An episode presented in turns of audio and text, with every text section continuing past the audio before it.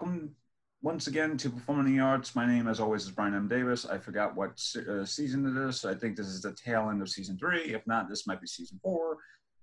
But welcome back. And yeah, so today I'm talking to one of my friends, Mo. He is a, a film major at Brooklyn College, or at least that's how I remember him, because I'm a theater major, actually. But oh, I am involved huh? in the film community there. Oh, okay. No. Uh, we kind of like got together last year for a um, a thing that I don't want to talk about, but it, it'd be because it'd be like a long discussion about the the cluster the cluster that was uh, the club thing. But anyway, uh, I got to know him, and he's a not only is he a, a uh, great person to be around, but he's a talented musician too. So, Mo, how did you get into the performing arts? Um, it, it depends on what sense you're asking. I guess it was always a part of my interests. I used to, um, I started playing guitar at a young age, um, and I guess I just committed with it, and pretty much all aspects of the performing arts has always grown out from that. Um, I also love to draw a lot, and I kept doing that. Um, most of my interests have lied in animation, and I feel like animation and music do go hand in hand. So as I would yeah. try to improve myself as an animator, I would try to improve myself as a musician.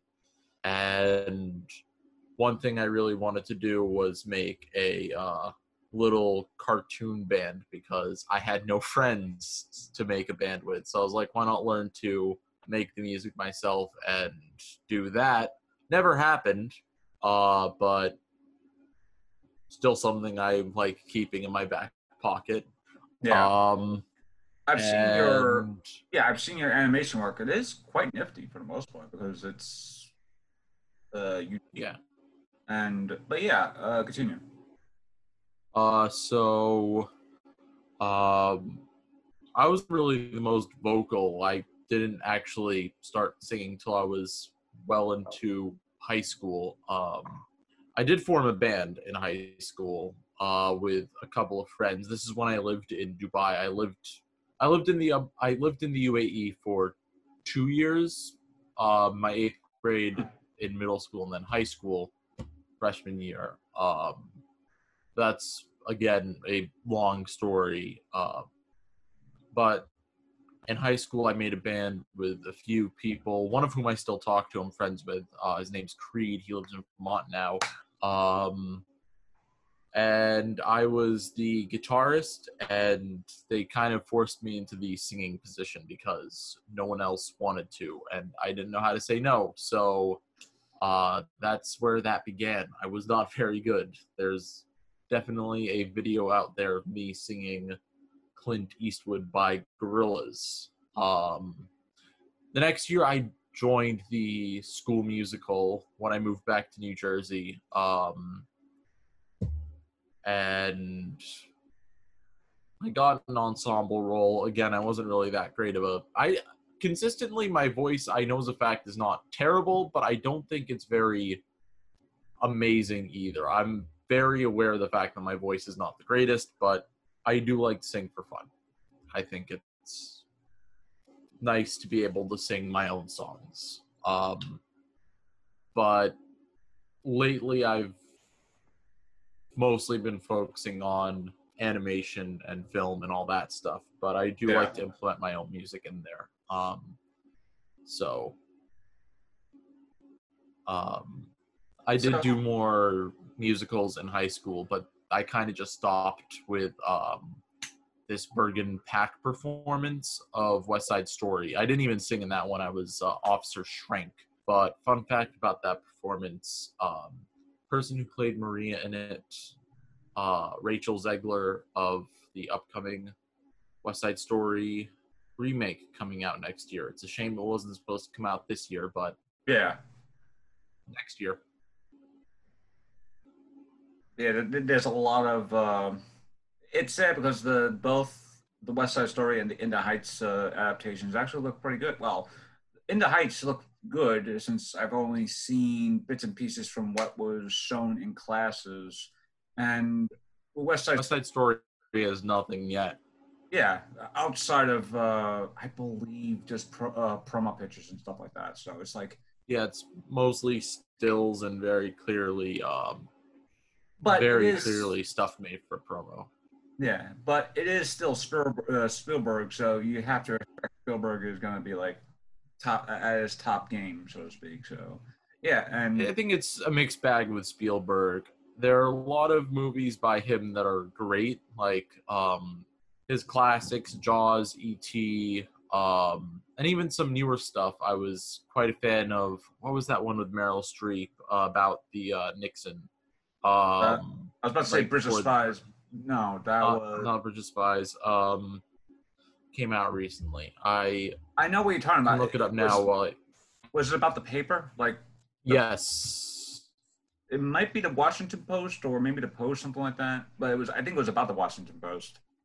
It was about oh, the Post, yeah, the Post. The Post, like movie, the Post. Um, I really like the Post a lot, but I feel like every nowadays, every time he makes one good movie, there will be one piece of crap in between it. Like I know the Post came out around the B F G, which yeah, I didn't like very much, and then I think also before the Post was Ready Player One, which a lot I'm one of those people.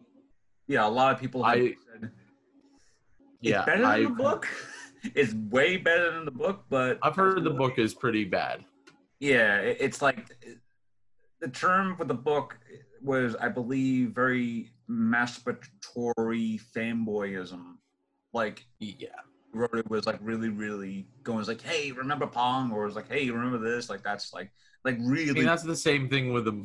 That's the same thing with the movie, though. It's all that, and the characters and dialogue are just so cheesy. Like yeah. This main lo- like romantic plot line is about this guy who's not really that attractive, even though he's this hunk of a twenty something year old, and the girl is like, no, you don't want to meet me in real life, I'm not really beautiful. Meanwhile, she's like this gorgeous Hollywood type, and her big thing is that she has one birthmark over here. Like, yeah, you know, I might have the jawline of a supermodel, but my eye has a bruise over it.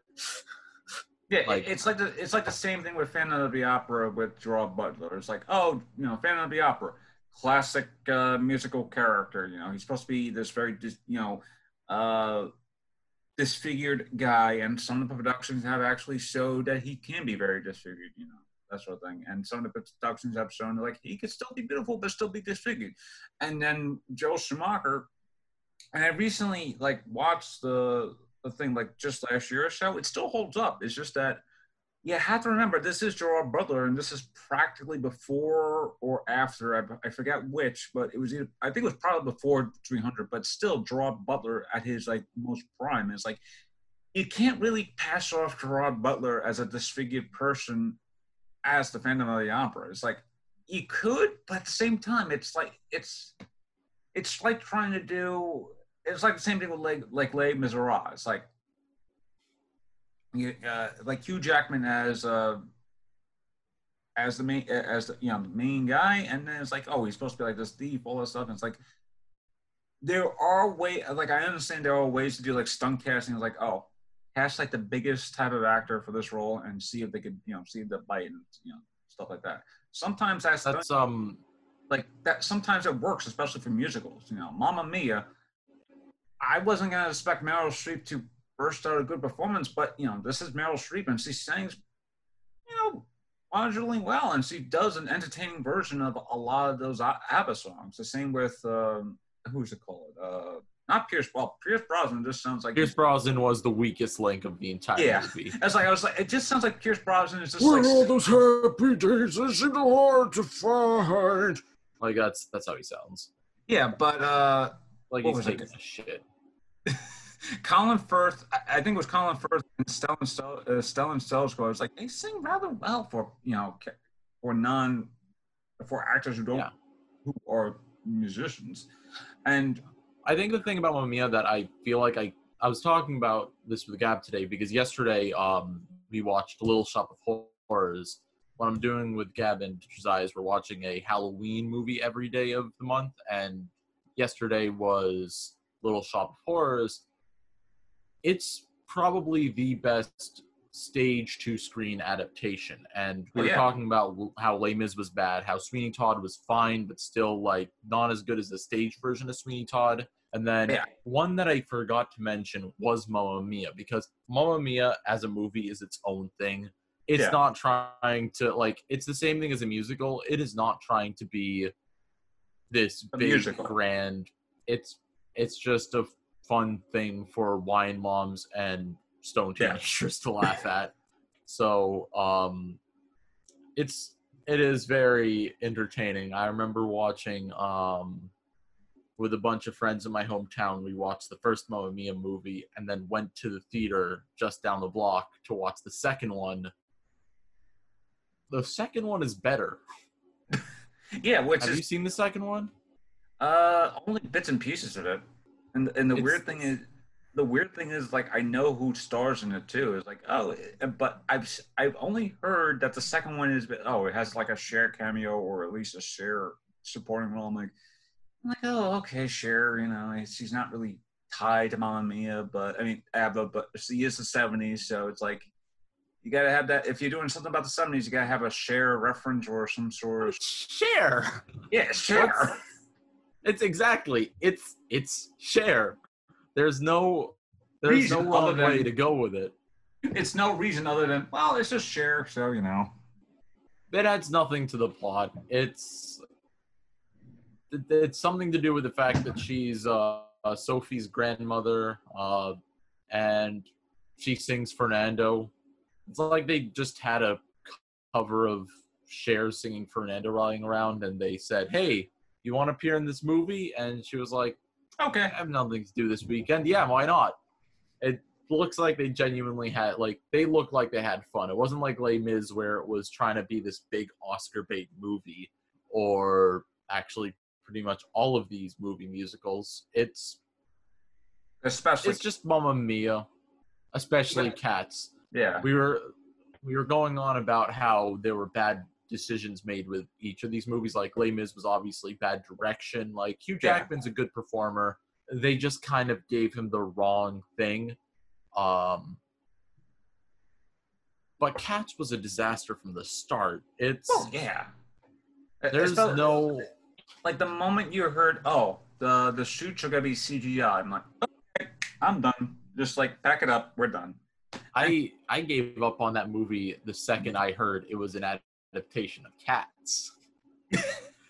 I mean, it's, which is hilarious. Is like, uh, like, and reading about Cats, because I never actually knew what the story about Cats was until I actually until the movie came out. It was like, I always assumed, it was like, oh, Cats. It was like a musical about a couple of feral kitties or something like that. And then I started reading about the the, the, the musical and stuff. I'm like, this is insane. And uh, and I'm yeah, like, it's. I'm like. There's this guy who can teleport. I'm like, wait, wait, wait, wait. I'm like, wait, what? There's magic in this? I'm like, wait a minute. He goes all the way up into space. I'm like, wait, wait, what? I'm like, it's it's insane to, as a plot. Yeah. You can't make it as a C G I-esque live act. Like, I don't know if it's considered like C G I entirely, because the characters are C G I. They're motion capture. But the faces and the sets mostly are live action with some C G I altercations. Yeah. That's the problem, though. The thing that most most Cats fans, from what I've gathered, don't like the plot of Cats. They think the music is eh.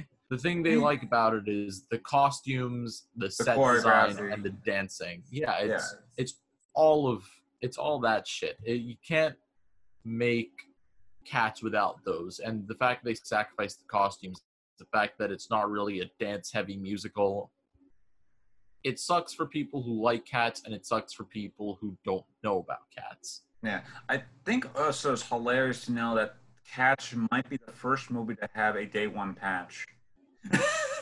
Because I that actually, too. Yeah, I was like, I actually heard it was like, oh, you know, Dame Julie Jones doesn't have fur around her fingers, and there's like, an, and okay, you know what? Uh, we're gonna have to patch this movie, and then and then the weekend after is like they have a new patch of the movie. I'm like, how? It's like that is because I've always heard because the last time I heard about that was with Crystal Skull, and I remember vividly because I remember actually going to see Crystal Skull with my father, and I vividly remember at the end of the movie, Harrison Ford just looking at uh, Shia LaBeouf and just going, "Not this time, kid," or something like that. And when it came out on home video or something like that, there was no line where it goes. It just it just cuts to him. It, it literally just shows him grabbing the, the hat and just like walking away smiling. No, no, uh, uh, no creepy line, whatnot. So it's like, it, I think it is getting to a point where movies now have the technology to uh, like literally just like up to literally be like a okay, you know, it's like oh, it's a three giga uh, gigabyte uh, gigabyte update. Eh, okay, here you go. It's like, and this is the movie. It's like. You know, it might, but yeah, it's Cats itself. It sounds insane, and watching some of the movie feels like it's a fever dream. So yeah, and I, it's it's interesting though that the change was something that you still see on screen because I have heard of movies while they're in theaters, um, getting some sort of editing. Like there's this one movie that was targeted towards kids about. Um, What was it? It was about show dogs, and one of the scenes is about how judges like to, you know, grab the show dogs by the balls, yeah, and see how they're doing down there. And of course, it's a kids' movie. A lot of parents complained, so they just cut that scene while it was in theaters. Hmm. It was a late, but Cats, I feel like, is different from what you're mentioning. And then also, as you said, Indiana Jones, that's a whole media change. I feel like those happen uh, strangely frequently. Yeah, like Lion King, I know, had some changes from home media. Star Wars, infamous for yeah. changes to home media. Um, but Cats is a, as you said, a day one patch. They, if you saw that movie opening weekend, you have a different experience than most of the people who saw it. Yeah. But in the end, it's still all misery. Yeah. I don't think the problem came to Jane, uh, Dame Judi Dench's hands. It was... a lot more than just that. It was. Yeah. Uh, but speaking of musicals, uh, and the fact that Cass does have Ian McKellen, I mean, you know, sorry, Sir Ian McKellen just randomly there. Uh, I know he was actually in the Beauty and the Beast one. Did you actually see the, the live action? Because I know you just mentioned Lion King. I... Uh, I haven't really bothered with the live-action Disney adaptations. I think I only got up to and maybe stopped after Ma- uh, Malfish, uh, Maleficent. Maleficent. Thank you. I'm I'm very tongue-tied. Maleficent. As it is. Maleficent. See, this is hard. Yeah. This is what happens when you, when you have a guy who just speaks like fast, and his mind even speaks faster. So Maleficent. Yeah, I believe I stopped around Maleficent, so I never really got that was up. Like that was early on with the remakes. Yeah, so I was like, eh, like yeah, if, because I know it came out. It was like, oh, there's Maleficent, there's Cinderella. I'm like, oh, okay. I just see what they gotta do. They gotta just do like uh, the straight remake adaptations, no music, all that stuff, stuff like that. And sure enough, once uh, Beauty and Beast came out, it's just like, oh, we have a surefire rocket thing. Oh. No, no, no. I, I uh, out of all the, the recent remakes that they saw with Disney in the in the musical ones was Aladdin, which I thought was actually entertaining. You know, Aladdin. I auditioned for that movie. Uh, really? Yeah, I got one. Like it was a multi-step uh, uh, process. I got, got past the first step, which was just sending the tape, and then they asked, "Okay, can you sing this and read these lines?" And I never heard from them again. Uh, it was quite entertaining, but it the script that they gave me, the little side they gave me, seemed like a downgrade already because it was the scene where um, what's her face? Jasmine is yeah. talking with her maid, uh, who wasn't in the original movie, and they wanted to, um, you know, he thought that she was the maid and the maid was the princess and whatnot. Um, but because if it yeah, already, because if they've already worked with uh, Star Wars, it's like, yeah. They, I feel yeah, like that yeah. was like that was a plot line that they were, because that was a plot line they already did with Star Wars, which was oh the maid was actually the like the handmaid was actually the princess and the princess was the maid, so it was like, but yeah, so I, there it kind of works. Here it, it doesn't. doesn't. Yeah, it just it feels weird it. because she ends up being the genie's love interest, and the actress is like twenty years younger than Will Smith. Yeah, and the genie is well, and well, the genie. two thousand years old, so age doesn't really matter, but in that's real, true in real life it's just like she's like twenty years younger than Will Smith, and Will Smith was like literally in his early fifties when the movie came out or when he was doing the movie. But yeah, I felt it was an interesting take. I don't mind what they did with Jafar. I just feel like his thing just came out of nowhere because it's like, oh, it's Jafar, it's like he's already evil, all that stuff. But I feel like they have. I feel like they didn't build up Jafar the way they would have done just regularly, because it's like the same thing with Marvel movies. It's like for the past, like until uh, I want to say like after or before Thor Ragnarok or around that area, they're villains were kind of like very one-noted, like that sort of thing. They really didn't take the, like around the time when Thor Ragnarok was coming out, so I guess like when Homecoming was coming out or Guardians of the Galaxy two was coming out, like around that area, like that's when all these Marvel movies started like really really helping their villains becoming a lot more like villains. But when I was watching the last remake or last, uh, adaptation, like Jafar really didn't come out as being oh he's a villain. He's just a villain for the sake of villainy. He just comes off as being very one-noted. And in a musical, like, I don't even remember even if he had, like, the villain song where he goes about how he loves being, like, like, the, like, in every musical, there's always that villain song where it's, like, the villain has that... Uh, the original Aladdin didn't have a uh, yeah. real villain song. He had the reprise of Prince Ali, but... honestly, I think Jafar was enough of a bad bitch to not need a full villain song. Um, but I do agree with you. I think the one thing that Disney live-action remakes keep failing on that... Um, it's like they don't uh, properly... The villains don't slap. Yeah. Like, it's... they're not fun.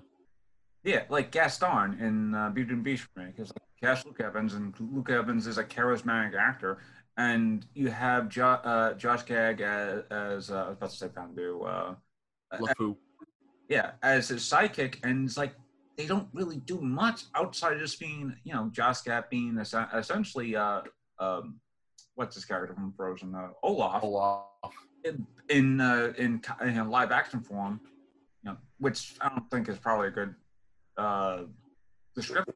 Uh, character, but it's like, also great that they decided to make his character gay. Yeah. So that the first Disney character that they have as gay is a character named The Fool in French. Oh wow. It's so they're trying to be progressive, but then they end up kind of shooting themselves in the foot, in the foot. and yeah. being and being just as problematic as they were in the past. I think it's even worse than something like the crows from Dumbo. I mean, not as bad, of course, but like the fact that they're trying and then not confronting other problems they have, it just, it makes Disney more problematic than they actually are. I still see all these remakes. I still did my dumb little Disney marathon two years ago, but I do have an issue with the way they're trying to beat around the bush of the fact that they all were problematic. Yeah, I think they're trying to update it to twenty twelve, twenty twelve, uh, to twenty-first, twenty-first century standards, where it's like, oh, we've seen your problems and we're going to try and not be as problematic as we were. But at the same time, you're still doing stuff that feels problematic at the same time. Like, like, like what you just said with Beauty and the Beast, where it's like, his character, oh, it's like, even though there is a gay character, he's still portrayed as a buffoon, buffoonish, you know, comedy character, as opposed to just being, like, as opposed to being his own self.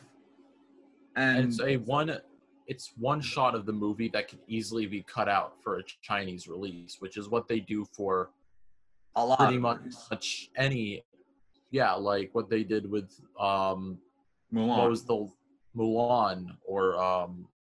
What was Star Wars? What was the most recent Star Wars movie? Rise of Skywalker. One, Rise of Skywalker. There's these two pilot women who kiss, and, and it's just thrown in there so that they could say, "Look, we have a gay character in Star Wars," and it's so they can cut the scene in China because yeah.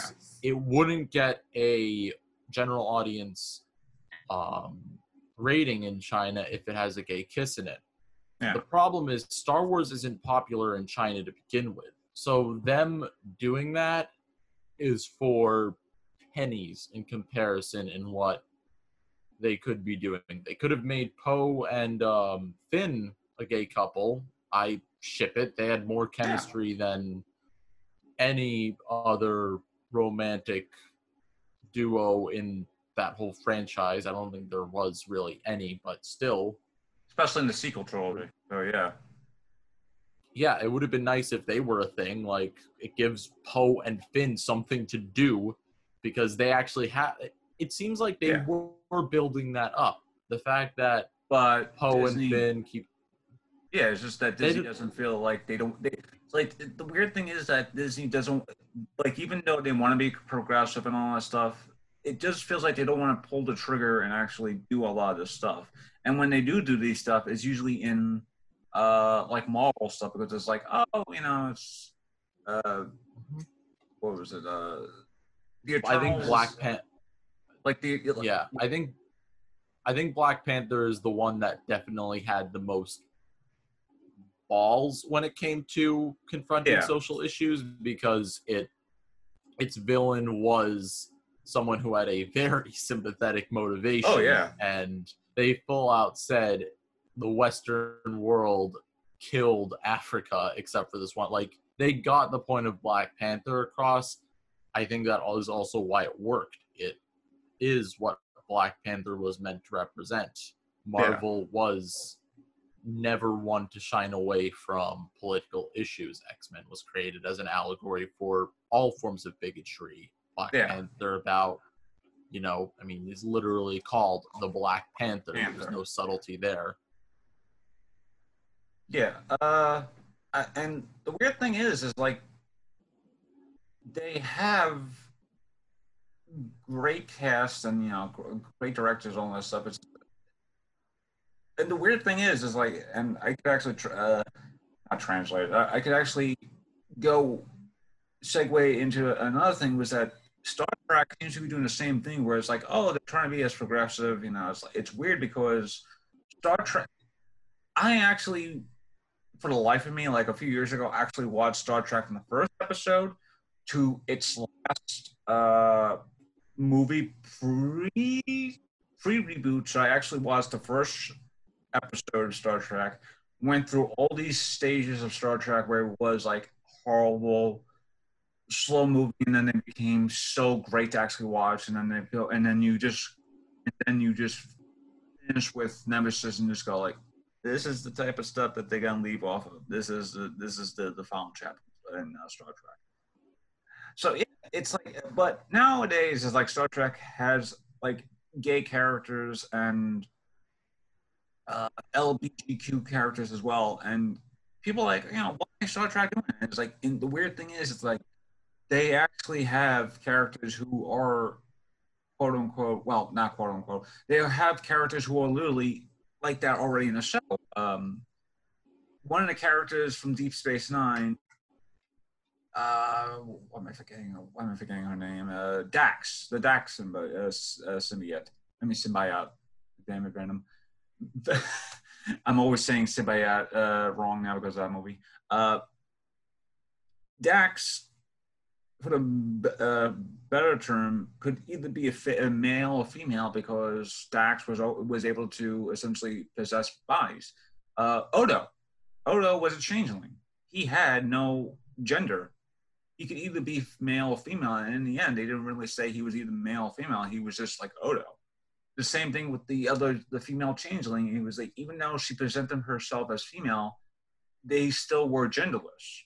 So it's like, and the weird thing is, like, they had this whole thing with gender, all that stuff in, in Star Trek, and they handled it beautifully because Star Trek was made for that type of audience. And I think Star Wars and Disney itself have been trying to catch up with the way Star Trek was able to do the thing. It's just that, as I said before, or as we pointed it out, there's stuff that was prim, uh, problematic in some of the stuff with in the past. It's just that Disney doesn't want to, like, it's like them trying to remake an already problematic movie, that is, you know, um, something, Dumbo. yeah, like Dumbo itself, and saying, oh, you know, we updated it, you know, and I, I believe I saw some of the uh, Dumbo remake, possibly, I'm not really sure, but it's the one right. that I have. It's one of the few I haven't seen. Um, but from it's, what it, I heard, there's some deep animal welfare meaning. They cut the crows out, and they don't confront any of the it from what I've heard, it's just kind of tone deaf in the end. It reduces down to be nice to animals, which everyone already does for the most part. It's like P T Barnum Circus has uh been dead for years now. I don't think animal welfare in circuses is as huge a problem as it was a decade ago, or even two days. Like it's and it's actually bring uh, bringing back Hugh Jackman. I actually just started The Greatest Showman a few days ago because it randomly just came into mind, like The Greatest Showman, and then I was like, P T Barnum, like one person to deal with in real life, and here they are trying to normalize them as being like almost like a a lovable rogue, where it's like, you know, I'm just doing this for the for just to make well not make well one make money, and but also support people who I love and all that stuff. And then and then when you look it, at in real life, it's just like mm. it's like mm. it's generic, like it's the kind of movie that appeals to. To, maybe I'm just bitter because of terrible experiences in high school, but it appeals to these snot-nosed theater kids. Like, um, I remember when I went to go, I went to go see Beauty and the Beast remake with my uh, group of people who, well, okay, so I was in uh, my high school's production of Beauty and the Beast my senior year, and it was the same... Oh, nice. month that the thank you I played Maurice, so the pun Maurice went around like crazy. Anyway, so we decide let's all go to the theater after school, and the movie theater will watch the remake. It's a couple weeks after the show's over. Everyone chooses a day, a time, whatever whatever I'm told to keep my mouth shut because I have been cynical about every movie to exist because I'm an angsty eighteen-year-old. Uh, but I do agree with eighteen-year-old me in the sense that the movie was not very good. But everyone's going crazy over all these little things like, haha, the movie's so self-aware, tee-hee. It's, it's jokes that we make about it.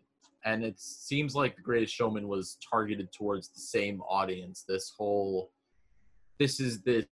powerful ballad uplifting song that we're gonna get an Oscar nomination for, like the type of stuff They'll that you would hear like theater kids sing in the hallways, like, as they're warming up, like, this yeah. is me and all that stuff, like their that's their audition song. That is yeah. what they'll play at a party and hype up over, like they're unique. They won't play um whatever's on the top one hundred because they're too cool for that. They got to put on, you know, a movie that grossed hundreds of millions by probably the same company that owns the record company that makes the top one hundred stuff you're shitting on. Yeah. It's, and again, I indulge in this. I have seen most of the Disney live action remakes in theaters. I'm not much better for watching it. Um, I like to say I do it for the sake of science, but that seems even more pretentious. Um, but yeah, it's, it's the reason why these movies are making hundreds of millions of dollars. The lesson in the end is even Cats was not liked by this crowd. Exactly. It's like, I see these social media, the people I went to high school with, and they're like, so I just saw Cats. I don't get it. I don't like it. Like, that's how you know you messed up. Yeah, it, it's like, for the most part, and it's like what you just said before. It's like, I remember when I was in community college, uh, around the time Greatest Showman, or at least around the, these remakes came out, it was like they, they would play, or at least, uh, you know, play on their, you know, iPhones, or, you know, Uh, uh, I you know whatever the, the that boombox thing, uh, the portable box, uh, portable M P three player thing, whatever it's called, and you know what I mean, uh, you know what I mean, folks. Uh, anyway, uh, I but I remember a lot of this stuff is like they would play the same sort of music that would be on the top one hundred, but also they'd be playing like the theater cr- uh, crowd music, and it was like, oh, you know, this, you know, it's like, I. And the weird thing is, it's like,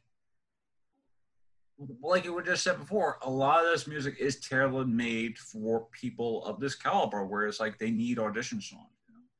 You know, uh, that that's why a lot of these new musicals, especially the Disney ones, they put in new, they put in like new songs for so many need. So when people are looking for songs to to um, to audition with.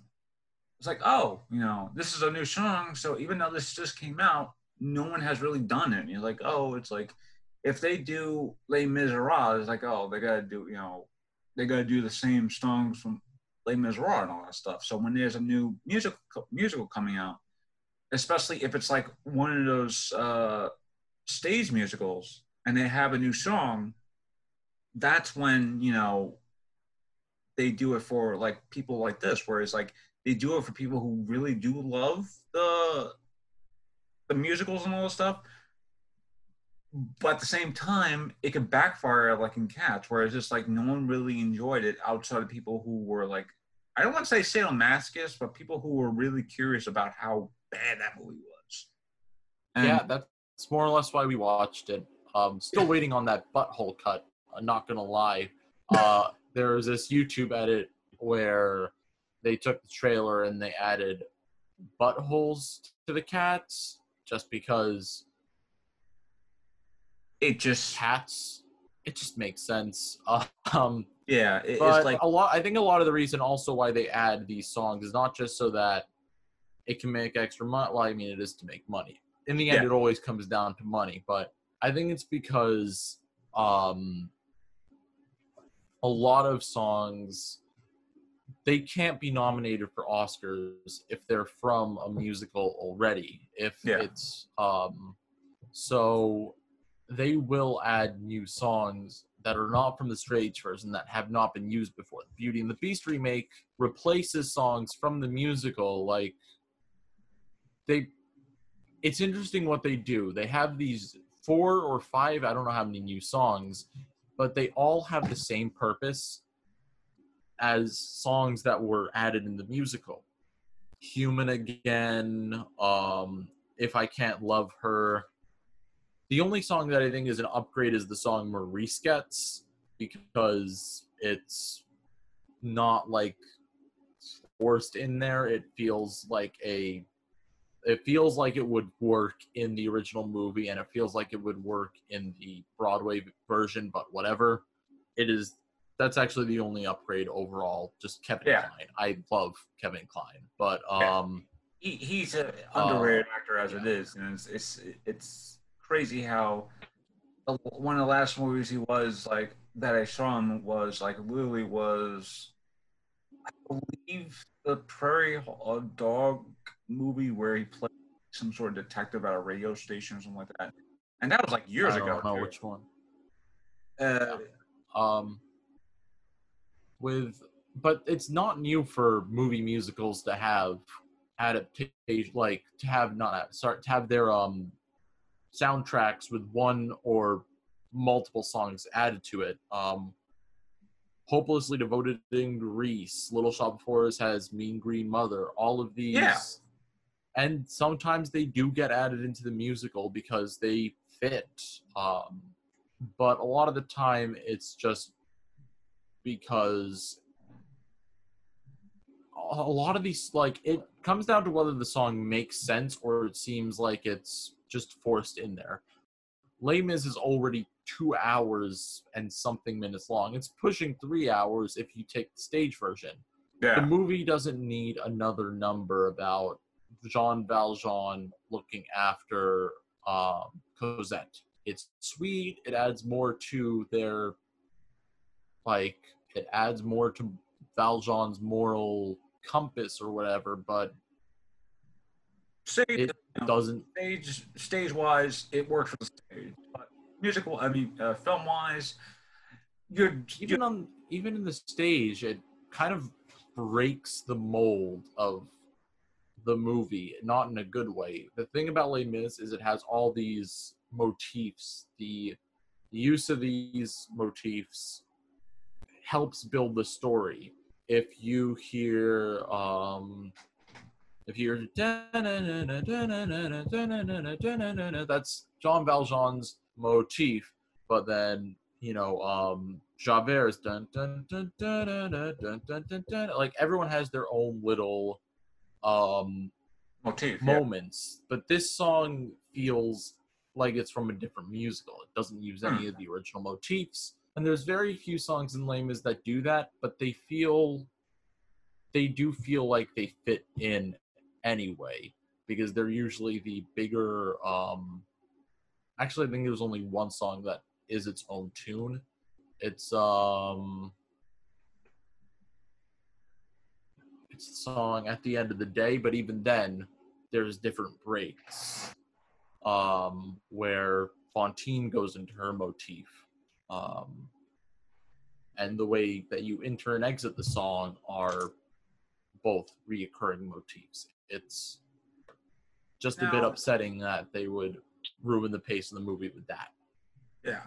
Uh, which is weird. I never, I never actually bothered watching the, the live action Les Mis, but I know, but I've seen it enough times already, just from like clips and memes alone, with, you know, Jafar, uh, Javert just like staring out the window, like like that sort of thing.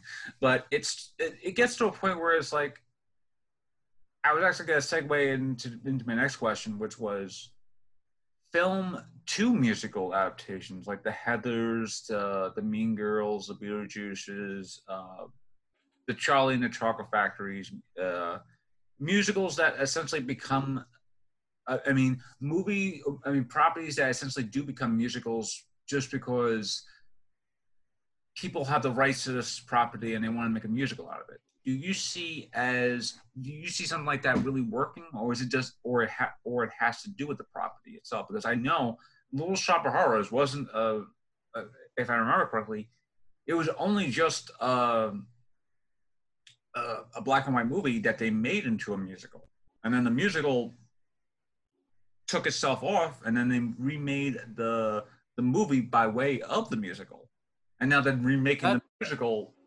Way of the musical again. So I was like, do you see I think it comes down to the I think it comes down to the intent. I get what you're saying. Like, yeah. Is it a cash grab or is it from the heart? I mean, the purpose is always to make your money back. So I do not blame I do not blame the artist if they have to cut something because of the audience, even if they're really passionate about it. But in the case of Little Shop of Horrors, it was clear Howard Ashman really was passionate about getting that adaptation on stage. It wasn't even that big of a movie before the musical. It was a little weekend improvised. It was practically a weekend improvised shoot from another set of Little Shop of Horrors. Um, yeah.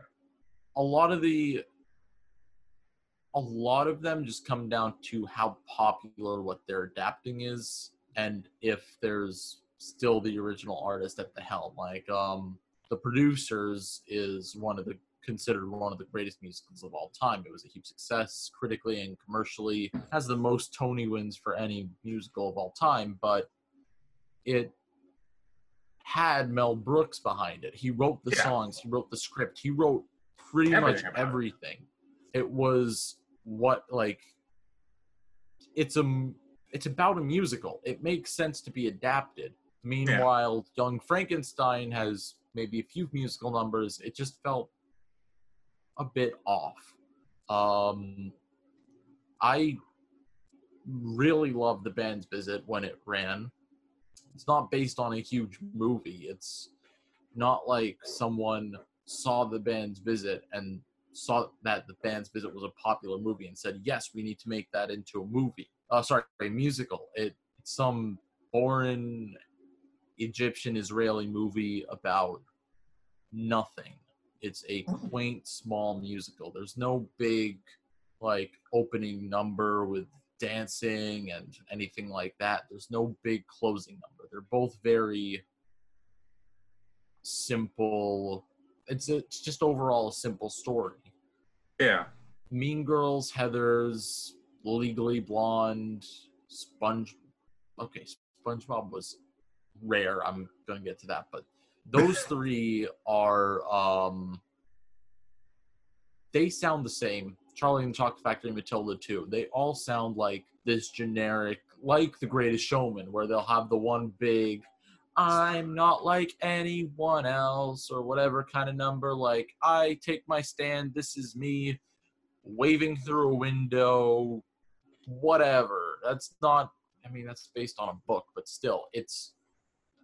It is the same generic-sounding Broadway, twenty-first century Broadway sound, with your belter, your tenor lead, bass, baritone villain. It's the same thing over and over again. Um, SpongeBob is an exception because the first half of it is actually pretty solid. And if you have you seen the SpongeBob musical? No, I haven't. The set is made of recycled uh materials, like a lot of pool floaties or uh pool oh, noodle spaghetti things. Like, it really had a lot of fun with itself. Um story-wise, it wasn't great, but it still was pretty damn fun. It was a good time. It's it's lightning in a bottle, and I am afraid that a lot more when Broadway reopens, whenever that is. If it reopens, hopefully it does. Um, yes, I'm afraid that a lot of, yeah, I, I am afraid of a lot more adaptations like SpongeBob, where it takes a well-known property. I mean, that already I mean, happens. Addams Family, Spider-Man. Yeah, Spider-Man. Uh, again, I I always bring this up sometimes, but uh, my one of my uh, professors in community college, he actually was uh, not not one not a theater manager for the show, but he actually worked like within the company that I believe, or, or at least worked with one of the theaters that was like closely related to that theater. And he goes, I could tell you a lot about Spider-Man Turn Off the Dark, but I really don't, because that could be its own class by itself, or maybe even multiple classes. But, and there is a great uh, mini doc from Waiting in the Wings about it. And it's like, it is insane, because it's like, I, I didn't even, even notice like, like, the reason why a lot of Turn Off the Dark was uh, so mismanaged was because they really didn't have, because the people who were originally going to do it just bowed out like almost at the last second, and they basically gave creative control to, I mean, not bowed out. The person who was originally going to do it died, and then the person who did do it didn't had no like management skills whatsoever. And then you have Bono too, basically doing the same thing, where he, you know, you got you got make a superstar like Bono, who's practically still doing songs by himself, you know, uh, with U two and stuff like that. So it's like, it, it's insane to even think about.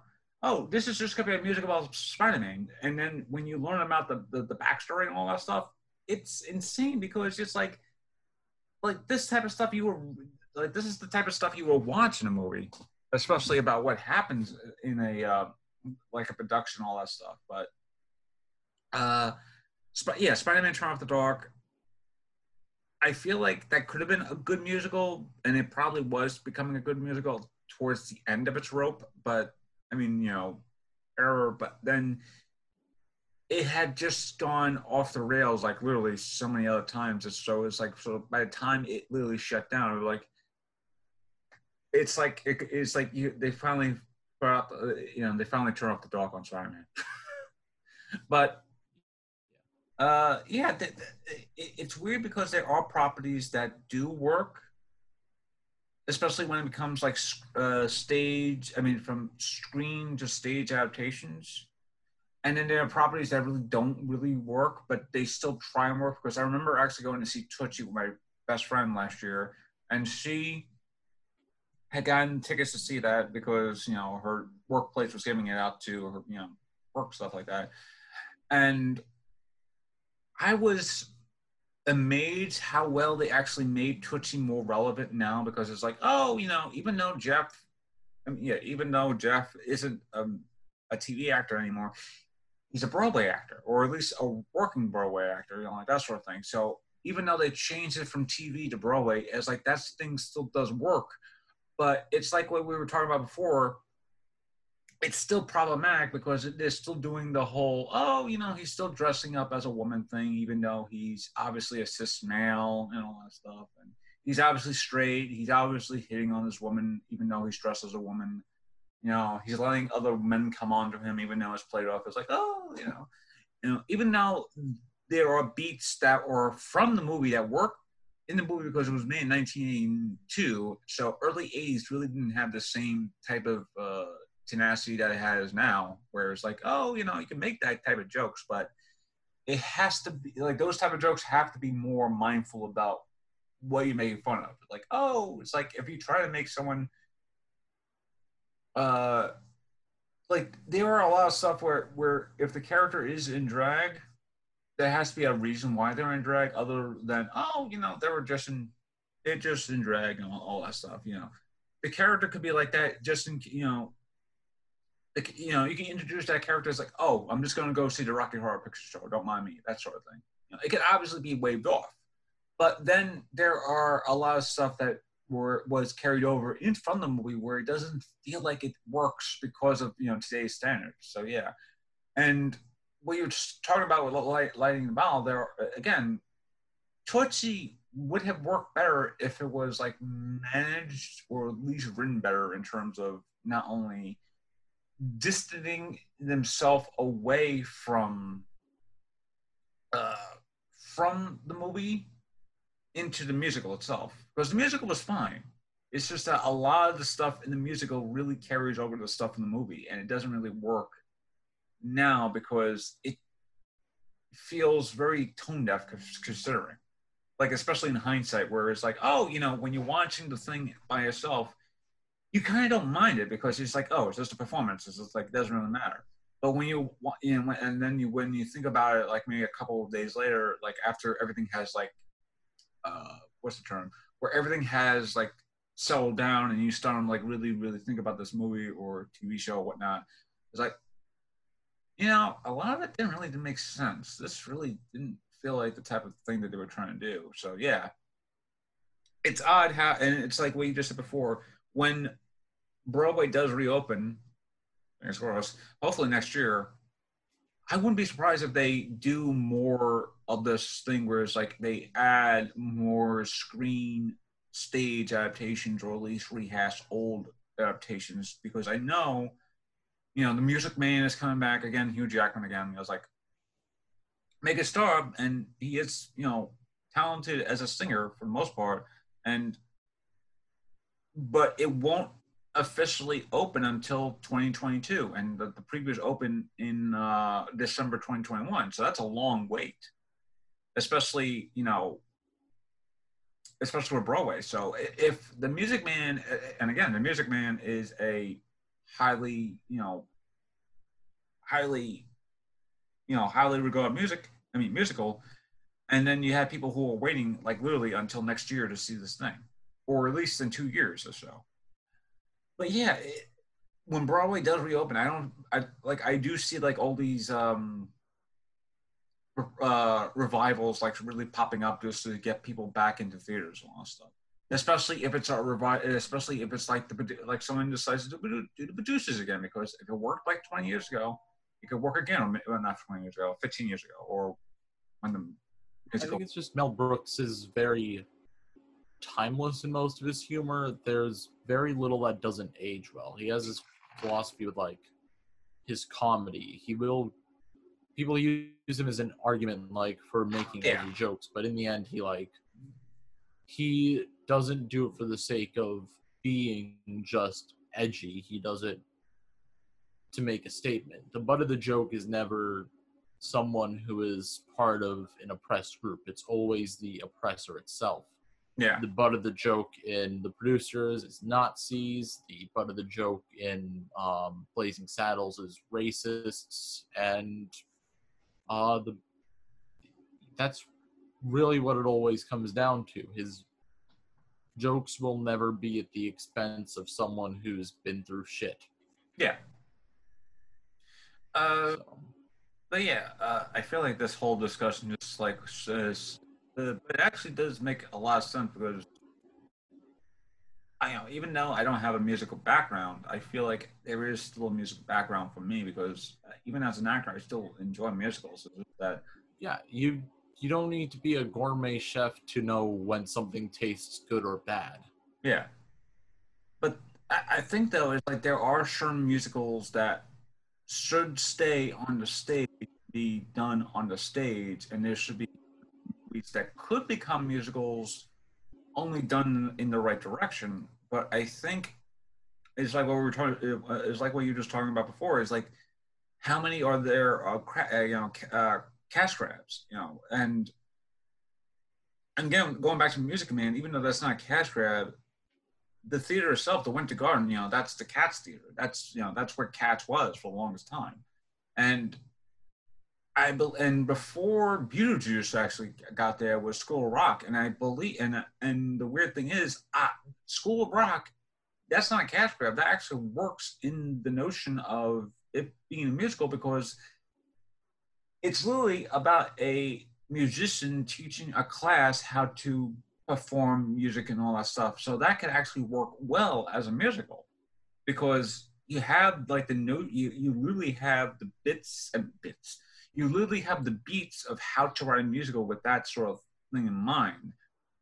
But it's like the same thing with um, Charlie and the Chocolate Factory. I didn't realize that was a musical until I read about it, and I was like, why would you make a Charlie and the Chocolate Factory musical? It, that doesn't feel like it makes sense. Like, oh, okay, you know, you know, Willy Wonka has, you know, Gene Wilder, he has like a great song in the thing. And, you know, the Oompa Loompa song too is like, you only have like a couple of songs in that movie, or at least, yeah, in that movie, but it can't really work itself as a musical unless it's a, like one of those self-parody musicals where it's like, it parodies the musical aspect, but at the same time, it actually works well as a musical.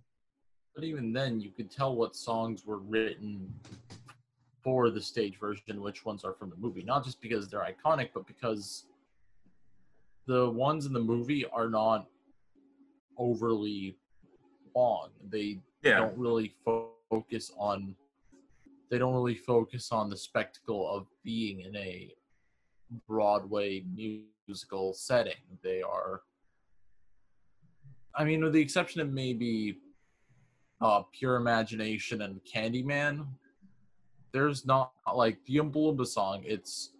It that's, is like, short. Part that's of like, the char- yeah, that's, like, a short song all, altogether. No, It's no, a short no little poem within the book. That's yeah. it. Or not even then, that's... The one that's more accurate would be, I guess, the songs in the Tim Burton version, because those actually are a lot more... Oddly enough, the Tim Burton version has some aspects that are more book accurate than the um, original Willy Wonka version. I, again, recently, not super recently, but I think like last month, I watched both of them um, like back-to-back nights, and they, I didn't feel tired of the same story. They're two different movies. They're both fine. Yeah. One's clearly way better than the other, but yeah. They're their own thing. I feel like a lot of the hate for the Tim Burton version comes from people who are comparing them. They're, they're different movies. Yeah, and, and the fact that Tim Burton and the fact Tim Burton cast like you know uh, Johnny Depp too as Willy Wonka, where there could be different other people as Willy Wonka. It's like, and and I'm not saying that uh, Johnny Depp isn't a bad singer. He is a great singer, but it's like the idea of him as Willy Wonka is, I mean, like too on nose. And like Willy Wonka would always be, it has to be the like the most least likely a person to expect, and then you cast Johnny Depp is like, man, that's pretty on the nose casting uh, uh, burden. So it's like I think, I think it kind of works sometimes, um, and then it it's not about him. I think it's just the fact that they gave him too much of a backstory. I think yeah, that, that too. If they went with the original storyline and had it that he's looking for an heir to his chocolate factory, I think that would work pretty okay. I think they just, I think it's the, it's not even maybe the, it's not even the fact that he had a backstory. I think it's the backstory itself is just too ridiculous, which is weird like, to say for. The whole point of Charlie and the Choc, like the whole point of the book and the movie, uh, Charlie, I guess Willy Wonka from the movie, but the whole point is it's a plain and simple normal world with a ridiculous factory. But yeah. The backstory of Char of Charlie made me crack up with how not Charlie Willy Wonka made me crack up with how stupid it was in the Tim Burton version. His father's yeah, a dentist. Yeah. And he tries candy, and he goes on about how he's going to see the candy capitals of the world. And he walks through a hall of flags and tries to go home after twenty minutes. And within those twenty minutes, his father yeets his dentist office and home into nothingness, into the middle of nowhere, just because his son tried some candy. That's a bit too ridiculous for the real world. It makes the chocolate factory seem kind of plain. It's it like kind of just breaks the fourth wall. The movie in a weird way, yeah. Well, not the fourth it, wall, but it, it like just kind of it, it, makes it the relates. Movie feel actually relates back to another Tim Burton movie, uh, Edward, where, where Edward Lidley goes to either one of the producers and he goes, "Have you ever heard of the, have you ever heard of the willing suspension of disbelief?" Like, like that that the, the suspension of disbelief is like, and then the like I haven't really watched Charlie and the Chocolate Factory in so long, even though we had the Blu-ray. But I remember the scene where it's like the guy like literally just disappears, like the whole thing just like disappears. I'm like. He goes to, like, yeah, he actually goes to meet, go, go back to his father, and their father's not even there anymore. So it's, yeah, it's, when you're going back to the real world, you're supposed to, with Willy Wonka and the Chocolate Factory, the whole point is your suspension of disbelief kicks in when Gene Wilder, as Willy Wonka, sticks the cane into the ground. Yeah, the second he's there, goodbye suspension of disbelief. You have to rely on that to watch the movie. With Charlie yeah. and the Chocolate Factory, it feels sort of like the real world sometimes, and then it feels sort of like a fantasy world when you're in the yeah. real world. Then you enter the factory, and it's always consistently ridiculous with bad C G I backdrops. I didn't realize how poorly they aged, but some of them are really bad, especially the Great Glass Elevator. And then they cut back to the real world uh, with, you know, Willy Wonka's little family flashbacks. And they're just as ridiculous as the factory. Yeah. Um, and then the second is dad just, the best way I put it is yeet his office out of existence. What's the point? What's the point anymore? It's, there's, there's no distinction between the factory that makes it any more special at that point. It's such a small thing, but it is, I think, what drags the movie down the most. Not Johnny Depp, like I hear a lot of complaints about. It's that. Yeah, it's, uh, I mean, we know for a fact that Tim Burton has a style, and especially if you watch his early movies, especially from, it, it's weird how you go from something like Pee-wee's Big Adventure, Beetlejuice, Batman, you know, Batman Returns, and then the moment he does, like after Ed Wood or so, it's like he just starts like going into like the whole Tim Burton land, where it's just like he has this like very gothic feel of everything, and it gets a little old after a while, because when Tim Burton does the the mundane, and because I will do this, I will say this, like during the t- there is a movie where he actually balances it so well that you can't, you really do think it is in the real world and there is a fantasy world, and that's Big Fish. And Big Fish is literally the same thing, where it's like, you know, Ewan McGregor's father like talk, talks about, I mean, Ewan McGregor's father, um, who's it called? Uh, Doctor Manhattan, uh, the guy who plays Doctor Manhattan, uh, Billy Kub- uh, Kubrick, Kubrick, Kubrick, you know, I think that's who it is. He talks to his father about all these grand tales, and he's talking about how, you know, he meets, you know, Danny DeVito as a, uh, what is it, like a warthog, like circus performer or something like that. And then he's like, oh, you know, these are just tall tales. But in the end, when he's going to lay his father to rest, all these tall tales just happen to be real. And it's like, the, like that is the type of movie that where it's like, uh, Burton is able to both balance the whole real world aspect, because this takes place really in reality, and then he takes place in like almost like a fantasy reality where a lot of this doesn't make any sense because it feels like tall tales. But in the end, it does, and actually it does make sense, because these are actual real people. These actually, you know, these events actually happen. So it's, it, the weird thing is, is like Burton can actually do the balance between real world and fantasy world. But I think, you know, nine times out of ten, he lets the fantasy world like really, really take over, and a lot of it doesn't really make sense. Because, you know, there is that willing suspension of disbelief, and you know, I could be watching a movie and I'm just like, you know, uh, take for instance Dark Shadow, is just like, you know, which I feel was all right, you know, it, even though the it's you know based off a soap opera. It's like you would have to imagine a soap opera movie being like very, very grand and, you know, scaleless and all that stuff. It's like it has the twists and turns of a soap opera, so there is that.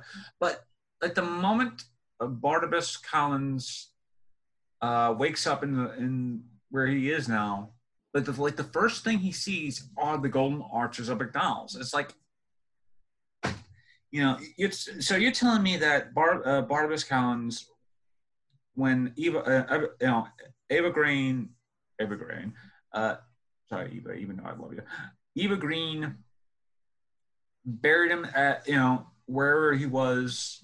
You're telling me that out of all the places that he was buried, when he wakes up, the first thing he sees when he comes out of his coffin is a McDonald's. Out of all the places. It's like that, it's like the, it's like the joke from, it's like the Aurora Borealis joke from The Simpsons. Out of all the places, out of all the places in the world, an Aurora Borealis manifests, manifests in your kitchen. So yeah, like it's, it, it just felt like the movie was more focused on being ridiculous than actually being entertaining. And the problem was it wasn't, it didn't commit to the ridiculous aspect enough. It just felt like ridiculous equals funny. There's no payoff for anything. You yeah. know, it's just like, it's McDonald's. It's funny because Mc- McDonald's. It's McDonald's. There's yeah, lots it's of them. It's the seventies too, so. Yeah.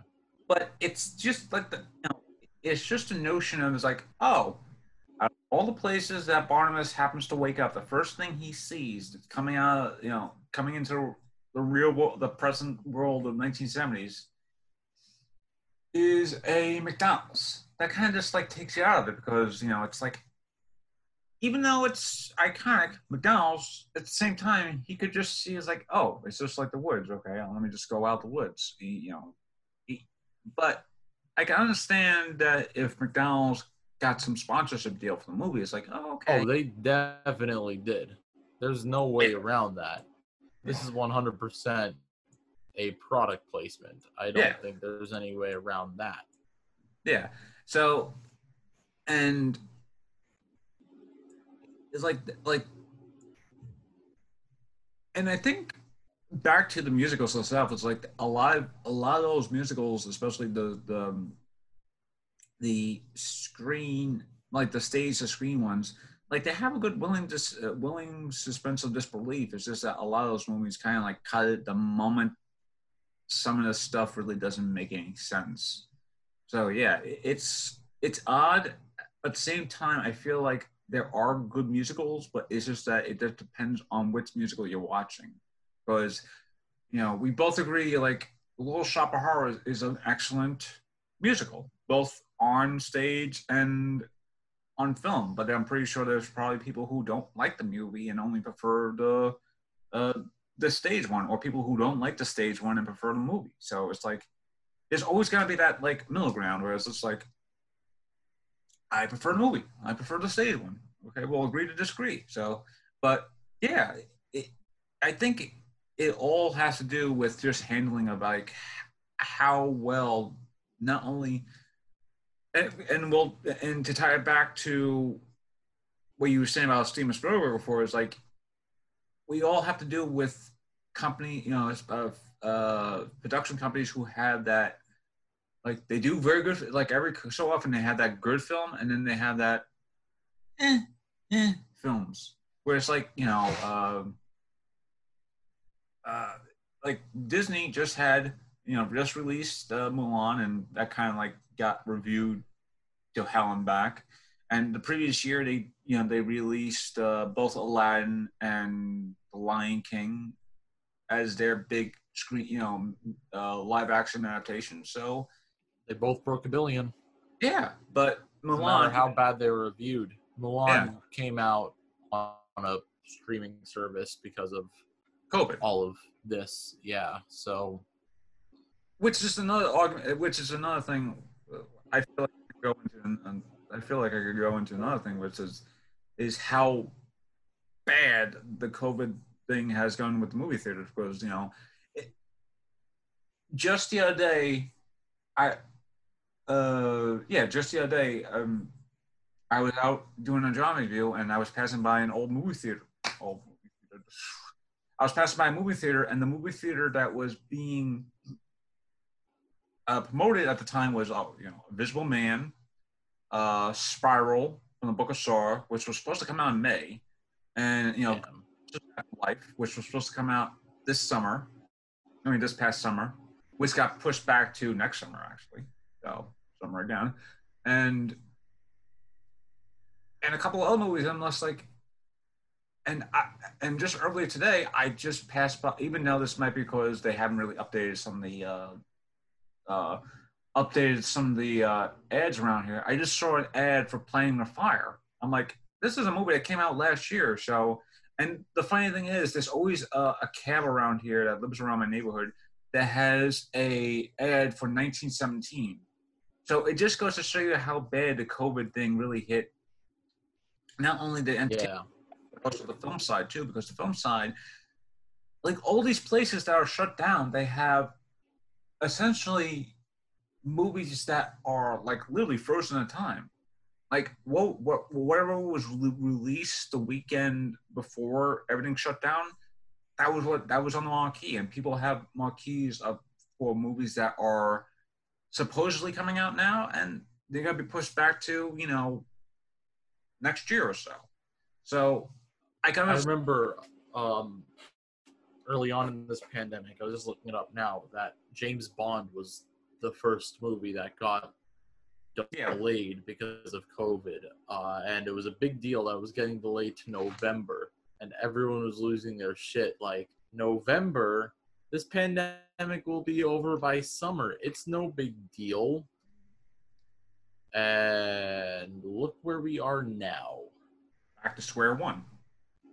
We're back to square one, where if something's being released in no, like, if something was planned for November, it's not happening. They're already delaying it to twenty twenty-one, but I am banking on some twenty twenty-one movies getting delayed at this point. Um, yeah. Uh, it's like, I would, it's like Black Widow was to go, supposed to, like, Widow, uh, Fast Nine, sorry, F nine, I should say. Uh, they delayed that one by a whole year, which was a good call. I thought that I was one of those people yeah. who thought it was ridiculous that that one got a whole year delay, but kudos to Universal for actually realizing that people are really dumb. I guess it makes sense that Universal knows that people are dumb. They've released nine Fast and Furious movies, so uh and also, they've made billions of dollars. Like the like, speaking of Universal, Uh, a couple of their horror movies actually got shifted around, too. Uh, Candyman was supposed to come out uh, just just last month for this Halloween season. Well, not uh, well. Originally, Candyman was supposed to come out in the summer, but they got pushed back to September, so it'll come out into you know October, so people could go see the movie. And then it got, oh, by the way, movie's being released uh, sometime next year. We don't know when. Halloween Kills was supposed to come out next month. Got delayed to another year. It's like people have, like, there's someone at Universal knows, like, something's really wrong with the scheduling right now, and they don't want to push movies out now because there aren't that many places out there to release movies. It, like, Tenet. Tenet just came out, and it really didn't do that well here because there aren't many places physically to actually open up and actually see a movie here. You know, Cuomo hasn't opened up the, like, oh, today, as of right here, you know, uh, as of, uh, what is it, October, what is it, October twenty-third, the movie theaters outside of New York City are open up, at least temporarily. They got to start doing, you know, they're testing the waters to see how it is. But it's a in, bad idea. Yeah. No matter how you spin it, it is a bad idea. The sooner you do this stuff, the longer you're going to have to wait for actual releases. I think yeah. it's, I think it is ridiculous that businesses are, just in general, not just entertainment, but that things are reopening when we are entering what might, like, this is the third wave in the U S now. Things started to get better around, like, September, late August. Yeah, but the second spike hit early summer, and now I feel like the third spike is going to hit around winter. Like, we, yeah. the U S needs to handle this better. Like, yes. I, just thinking about movie theaters is just bumming me out. Like, the fact and the, that... And, and the weird thing is, the same could be same for, like, music vendors, too, because there are who really do miss being, I like, like I miss being on the stage. I miss performing in front of a crowd. I miss, you know, acting out lines. I'm pretty sure that I'm pretty sure you have musician friends who miss being out on the stage and you know performing like yeah like hours for a set or something like that, or maybe even thirty minutes, something like that. Even if it's like thirty minutes, there's something about being on a stage that you just miss, like especially as an actor or musician or performer in general. And right now it's just there isn't no like there isn't no where the best way to describe it, there's no possible way for someone to actually figure out when everything this you know when everything could actually be go back to normal. As of right now, there could be no normality to what's been going to happen, especially with COVID. Even though there could be a vaccine and all that stuff, it's still going to be around. It might not be as powerful as it once was back in early August, back in early March, where it was a you know pretty big problem. I mean, even now, it's not. When it comes to the body count of it, It is not, I mean, even in the U S, it's very bad. The fact that the number is still in the hundreds every day. Yeah. But for every world that has handled it, it is not as bad. I, actually, no, I'm also going to argue the U S because we did go from thousands to just hundreds, which is not a win at all. I am yeah.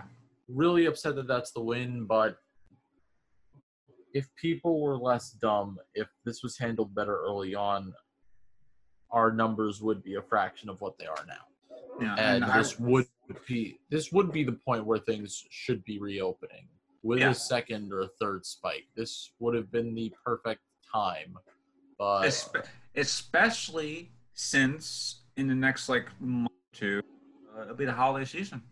People could go back to yeah. actually, you know, the amount of people who the economy who, is okay, going to cool. get granted. Fucked. Yeah, granted though, it's like even if COVID had, you know, gone away and all that stuff, you still have to have some restrictions about people being close to Santa Claus, all that stuff. You can't. I, I doubt Santa will be able to. Yeah. Like, okay, little girl, what do you? Okay, yeah, little it's girl. You can't be on this. You know, it's, you know, especially considering the amount of germs a child has already had. You know, not bad mouthing children. I'm just saying, children carry a lot more germs than possible massive thing. But anyway, again, not. Children, I would love a child myself, but it, handling a child, it's like you'll be already sick by the end of the day. But yeah, it's if everything had gone normal, and by the end of the summer, everything had gone so normal, all that stuff. But the moment schools decided to reopen, especially private schools and all that stuff, that's when everything decided to go back to uh, fuckery, where it's just like. All the well, that and also people who actually left New York City by the summer came back, and then you know it's like, especially those who were on vacation for the, like the past three months. It was like those who left New York City before the end of June or so, and then came back at the start of, at the end of August, September or so. Like they may have been a reason too, because because about people who were. I'm not blaming anybody who were. Taking vacations from, from Manhattan or New York City in general. I could, you know, I would love to have taken a vacation somewhere for three months and you know come back. Same here. This yeah. place that I live in right now, there's a reason I'm moving out. Uh, yeah. This window doesn't really look at anything. It just goes into this weird little alley corner with uh, no exit, and it's. Uh, It's not happy. It is not very pleasant. Yes, but yeah, it's weird that you have, and and it goes back to the business itself. Is that like COVID really has screwed up a lot, unless you're in television right now, because television seems to be a lot more handling things somewhat a lot more better compared to other things like. Even though filming is going back, especially for both T V and film, this, you know, I feel like the performers in general have gotten the short end of the straw where it's just like people can't be on stage because, oh, it's a tight restriction, you know, tight space and all that stuff, even though there are people who are on set like nine hours a day who film for like maybe one, two, three scenes, depending on how many people are there. And I've been on sets that have lasted hours on end. You know, even if it's a skeleton crew of maybe two or three people, and the, and the actors are like maybe six people altogether, that's like maybe close to ten people in a small space as it is. And people are afraid to perform again, but I understand the whole notion of you know, some of the movie, th- some both in movie theaters in general and some of the performance spaces, especially in Manhattan, are small. Like the Manhattan's the performing spaces, like black box theaters, all this stuff, uh, you know, off Broadway theaters, they can be very small. Uh, so I can understand them wanting to wait a while for everything to, you know, remodel all that stuff. But yeah, it, it I, I guess to end my, uh, down my throat. Uh, the football here with uh, COVID in terms of both business and also just production in general. Yeah, it's just, it, it's a hard time. I mean, it's pretty much rehashing what's been said for the last eight months now. It's just hold out, wait for stuff to get better. And then the moment the stuff gets better, there's a spike, and then we have to go back to square yeah. one. The, the thing is, things didn't get better in the U S. Things have gotten better in other countries with still decent-sized populations. Like, yeah. New Zealand doesn't really see any new cases. If they do, it is a small, like, three or four cases in one day, and then none for a month or two. Yeah. And it makes sense that they would re-elect their prime minister because she's been doing a very good job there. Yeah. Um, not here to spew my political beliefs, but I will. If Trump gets re-elected, that is just evidence that we are probably the dumbest country of all time, because just the way he's handling it alone should be a red flag. Let's not, let's, let's I don't want to, yeah, I don't want to underplay the racism or countless sexual assault cases against him. two hundred thousand people have died in this country. It's, he has pretty much killed every industry in the U S at once, include, like, entertainment was already kind of going down. Like, it was already, yeah. Entertainment already was already, like, entertainment would be like, hey, we'll, we'll be back, don't worry. It's like, it's like taking a uh, mid-season break. It's like, hey, we, we, you know, we need, like, a few weeks to recover ourselves. It's a big cliffhanger, but the cliffhanger that that was left on, he's got to be stretched out for a long, long time. And I'm like, it, it, it's like, the best way to describe it is like uh, those weird series that have, like, that's usually, like, split in parts, and they have to, like, like one, like, well, okay. The sad thing is, like, you have to wait a whole year for another season to come out. And I just miss my T V shows. I just miss watching, you know, the stuff that I watch on C W, like the Super, like Supergirl, The Flash, Legends of Tomorrow, Black Lightning, stuff like that. And I'm gonna have to wait, you know, pr- uh, practically January, February for the, all that stuff to come back on. And what what is there to watch now when a lot of this stuff I, you know, I can't really watch a T V, my T V as it is, because I have no signal in this room, so it's like. So, yeah, it's it it, it is it's really like, true. But I do agree. Is like the, a lot of what was handled in this administration is really bad, and not only from a personal perspective, but I feel like a lot of it just all around has just been like handled just badly, and it just goes to show you. Even if you agree with someone in power, that doesn't mean that they're running things in shape. It just means they are just running things efficiently. If they're running things efficiently and in shape, then okay. But if they're just running things efficiently and not taking care of everything, it's just like, it is what it is. I don't know, but I feel like that's a good way to stop the episode. I right. I, I feel like I depressed everyone long enough about COVID and entertainment, but COVID yeah, this is it, it, it, there's we're, no way around it at this point. Yeah, it, it's like, like a lot of the stuff has been like just and just blah, and which just came to mind was Euphoria. I haven't really watched the show yet, though I am probably gonna watch it maybe sometime in the future because I want to watch that on Lovecraft. Uh, Yeah, Lovecraft, Lovecraft County, because I heard both of those shows are pretty good, and I love my Lovecraft, and I love how In other words, I love how I, I love horror in general. So, but, and I know Zendaya just said, "Oh yeah, by the way, there's two specials coming out for Euphoria, so don't worry about that." And the weird thing is, their first table read for season two of the show happened the day before everything shut down. So you could tell everyone's ready to do season two of the show, and then you have to wait like literally another year or so for everything just to go back to normal. Because imagine being able to shoot something over the summer and then have everything premiered, everything at the end of the year or something like that, just for a T V series alone, especially on H B O.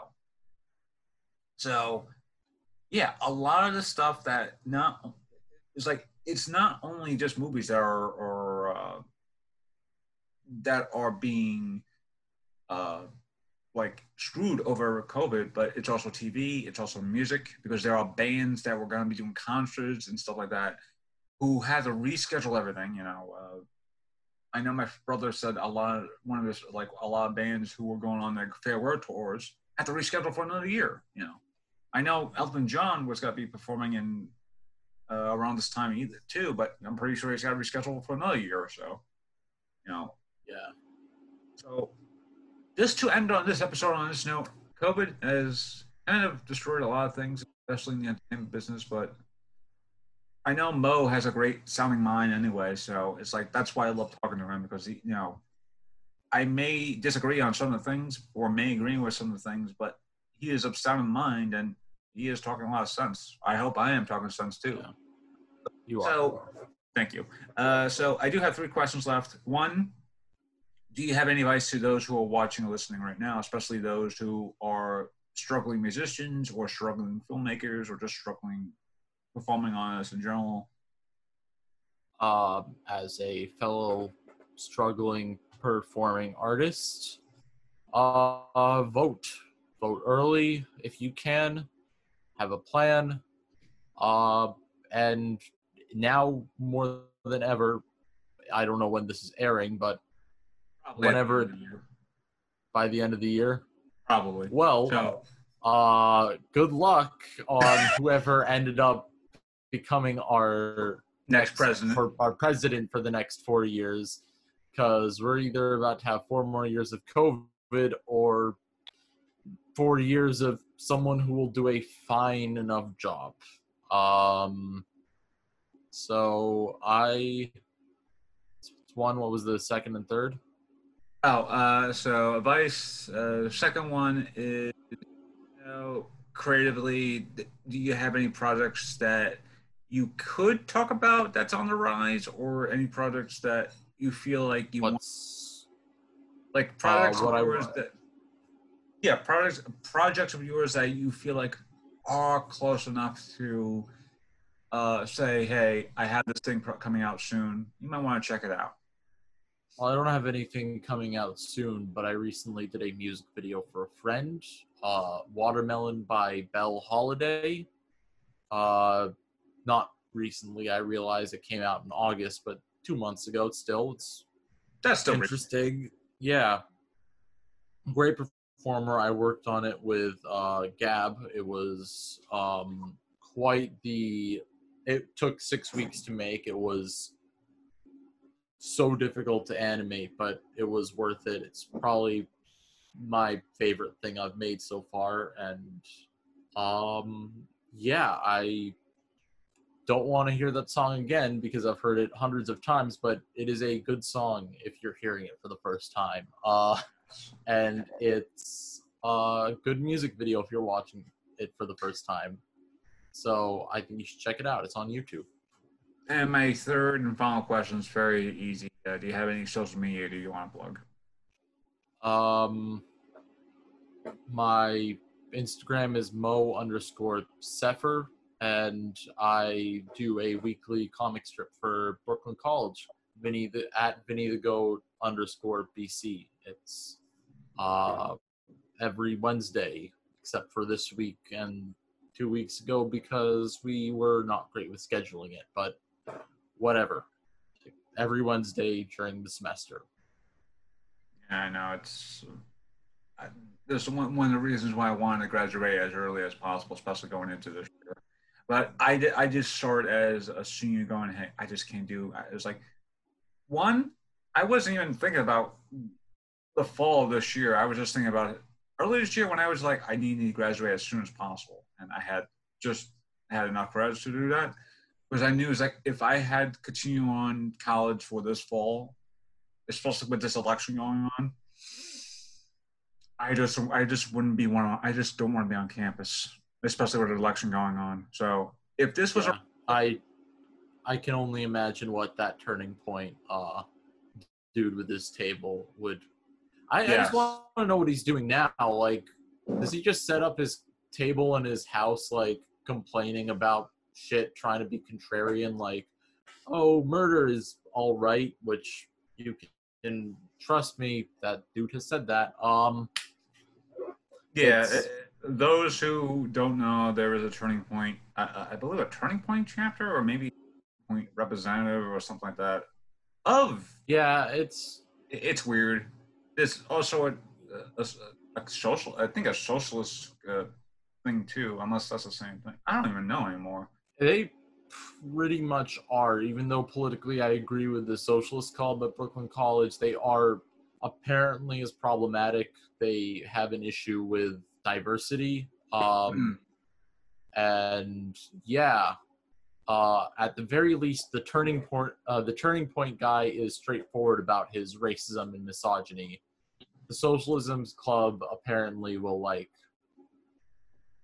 try to snatch you up because of their good beliefs and then shit on you if you're a minority or woman, which is yeah. always entertaining. It gives gives people with my political beliefs a great name. Really tired of college politics. And on that note, I think that's a good way to end this episode. Yeah. Uh, as always, it's Brian M. Davis. Thank you again for watching this episode. It's probably going to be split into two parts. I really don't care anymore. I love it when I split these two episodes in parts.